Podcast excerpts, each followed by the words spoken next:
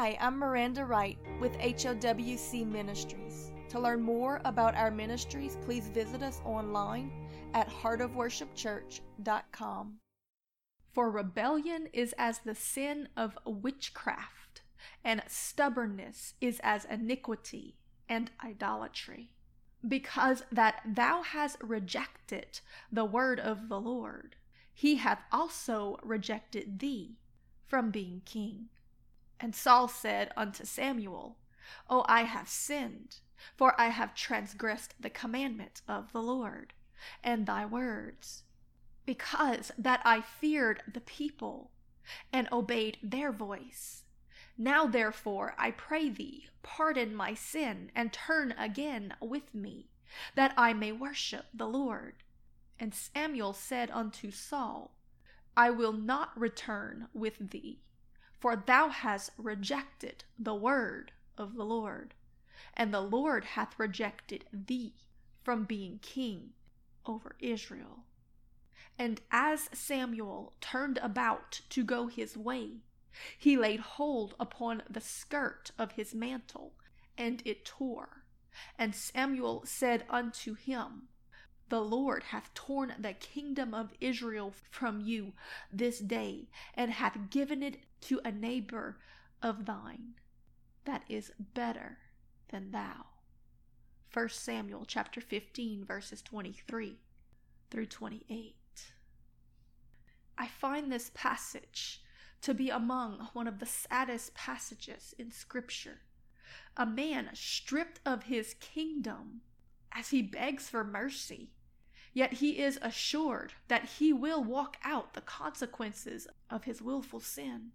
God is merciful and gracious to forgive our shortcomings and mishaps. Yet when someone knows the will of God and still chooses to do their own thing, which is rebellion, God is kindled to anger and to action. Therefore, my friend, I warn you of this that if God has called you to action or spoken something to you, be sure that you listen, for he never speaks without purpose, and he takes his purposes very serious. We can't assume to understand the complexity of God's understanding of a situation. Therefore, we cannot assume to know the importance of our obedience or the severity of our disobedience. No matter how small a matter may seem to us, it has great and unseen effects in the spiritual and in the physical to come, provoking God to either great anger when we disobey or to great joy when we obey. We see this play out all through Scripture from Esau to Abraham, from Samson to Noah. We see the blessings and consequences of obedience, and we see the outcomes and consequences of willful disobedience to the voice of God. But perhaps no one event in Scripture can drive this message home to us with such clarity of the severity of a single act of disobedience to God's voice, as in the story of Moses and the rock that he struck. In Numbers chapter 20, we see that because of pleasing the people, Saul disobeyed God's voice, but Moses, because of being frustrated with the people's disobedience to God, was he himself caused to stand in opposition to the Lord's instructions which caused him to be punished severely for striking the rock when God had told him to only speak to it. This seems like such a little thing. Yet, after all of Moses' toil and labor, God did not allow him to enter into promise because of this one thing. Why? Because he assumed to know more than God and acted on his own. As always, with God, his ways are not our ways, and his thoughts and purposes are far above our understanding.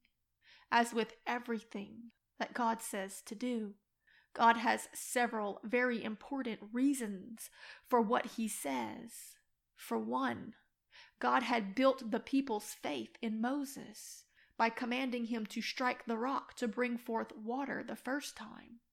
But now he wanted to build their faith in him by having Moses speak his words and call forth the water in the name of the Lord their God. By simply repeating what had worked before, striking the rock a second time, Moses took glory for himself that was meant for God. Yet another and far more important reason for God's anger at Moses' disobedience was because God was setting forth a similitude, an archetype, a message, a testimony that would ring through the ages of the coming Christ, the rock of our salvation. Moses was told to strike the rock once, and water would flow out of it. This was later played out at Calvary when Jesus, our rock and Savior, was pierced in his side, and living waters flowed out. Water representing the Holy Spirit and also the Word of God. However, once stricken or crucified, there is no need to do it again. We need only to believe and speak to Jesus, the rock of our salvation, in faith and repentance, calling upon the name of the Lord. And that spiritual rock, that is Christ, will pour out his spirit upon us, speaking his word to and through us 1 corinthians chapter 10 verse 4 says this of the israelites in the wilderness and they all did drink the same spiritual drink for they drank of the spiritual rock that followed them and that rock was christ in striking the rock the second time. Moses' disobedience not only ruined God's example of the coming plan of salvation for the world through the obedience of his perfect Son, but it also showed the reality of sin after one has come to the knowledge of the truth. Moses' disobedience caused him to strike the rock a second time, implying that once we have tasted of the living waters of God's Holy Spirit of truth through salvation, if you choose to willingly disobey Him, then we crucify Christ all over again. Spiritually speaking, you strike the rock again. And this is greatly displeasing to God. Hebrews chapter 6 verse 4 says this, for those who were once enlightened and have tasted of the heavenly gift and were made partakers of the Holy Ghost and have tasted of the good word of God and the powers of the world to come, if they shall fall away, to renew them again unto repentance, seeing they crucify to themselves the Son of God afresh putting him to an open shame. Do you understand what I'm saying? And yet another reason for God's instructions to first strike the rock, a type of Christ, for water, a type of the Holy Spirit, baptism, cleansing, all of these typologies that we're given in Scripture, rather than to only speak to receive it, was to set the precedence for the transition from a works based approach to God, striking the rock the first time, to a faith based one, speaking to the rock and calling the water forth in the name of the Lord. There was a reason that God gave these instructions to Moses the way that he did. We cannot even assume to know all of the reasons that God wanted Moses to speak to the rock, that he instead struck but just looking at these few examples, we can begin to see why God was so displeased that Moses had chosen to do it his way and disregarded the importance of God's way. Moses had no way of understanding the complexity of what God was trying to do, the severity of his disobedience, nor the consequences it enacted. Yet he bore them all the same. No obedience will ever go unblessed, but likewise will no disobedience ever go unpunished, because it is a prideful thing to assume to understand more than God does. Proverbs chapter 16, verse 5 says, Everyone that is proud in heart is an abomination unto the Lord. Though hand join in hand, he shall not be unpunished. By mercy and truth, iniquity is purged, and by the fear of the Lord, men depart from evil. So, my advice today is to never take lightly the leading of the voice of God, no matter how simple or pointless it may seem in the moment. God's words are never without cause or purpose, for beyond our understanding.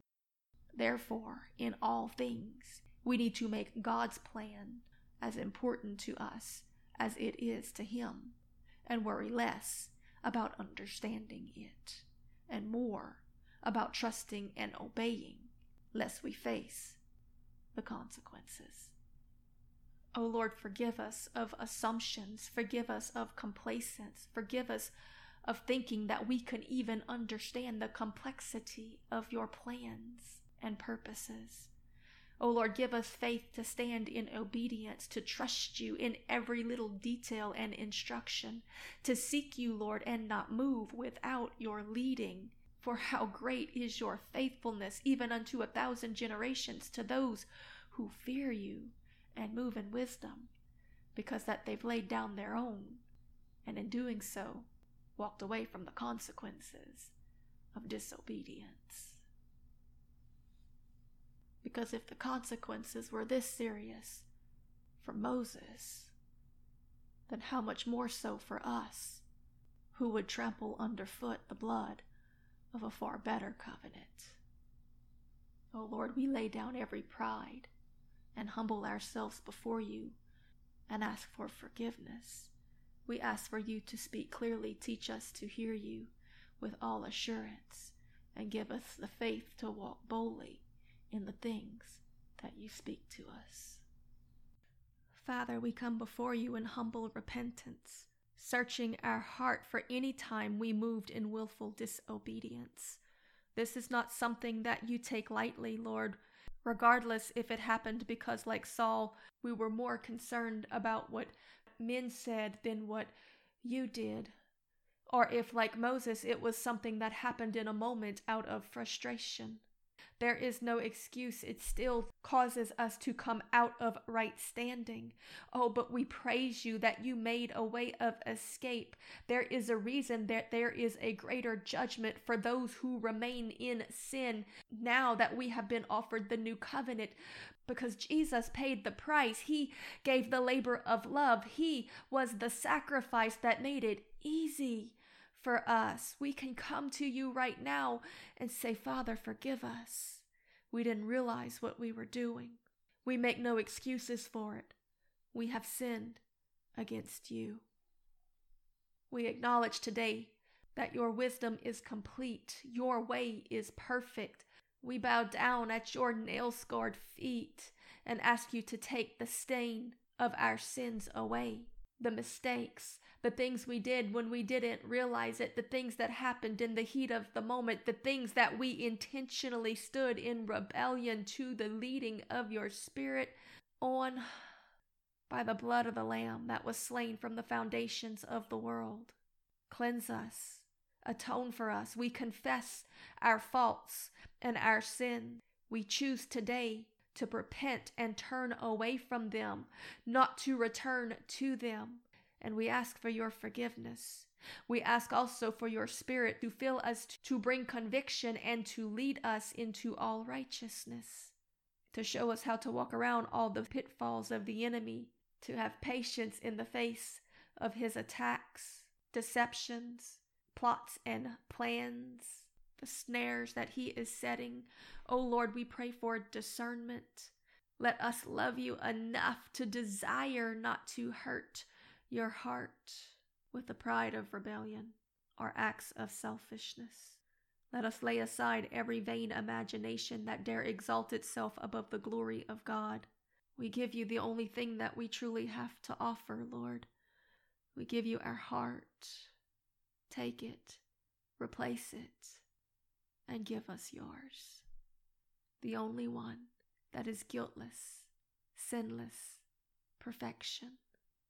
Oh Jesus, our salvation, our hope, our deliverance, and our righteousness.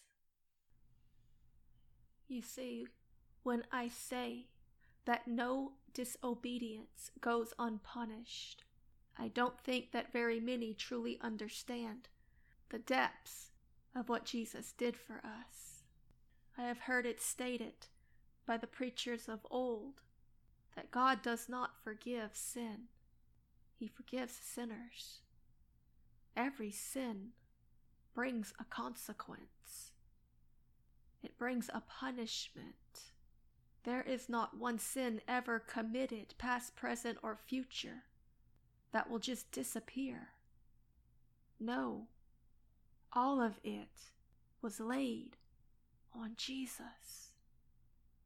That's why when you choose willful disobedience, when you choose to sin, even today, then you are adding to the weight of the burden that he had to bear to take the sins of the world to the grave with him that day. You crucify him anew, you add to the pain and the suffering he has to bear a little more for you. Can you choose to love him enough today to put your sin away? He is so patient and so selfless. But the scriptures tell us that there will be a greater weight of judgment for those who trample underfoot the blood of Jesus than for those who sinned under Moses, because they have counted the blood of the Son of God an unprecious thing.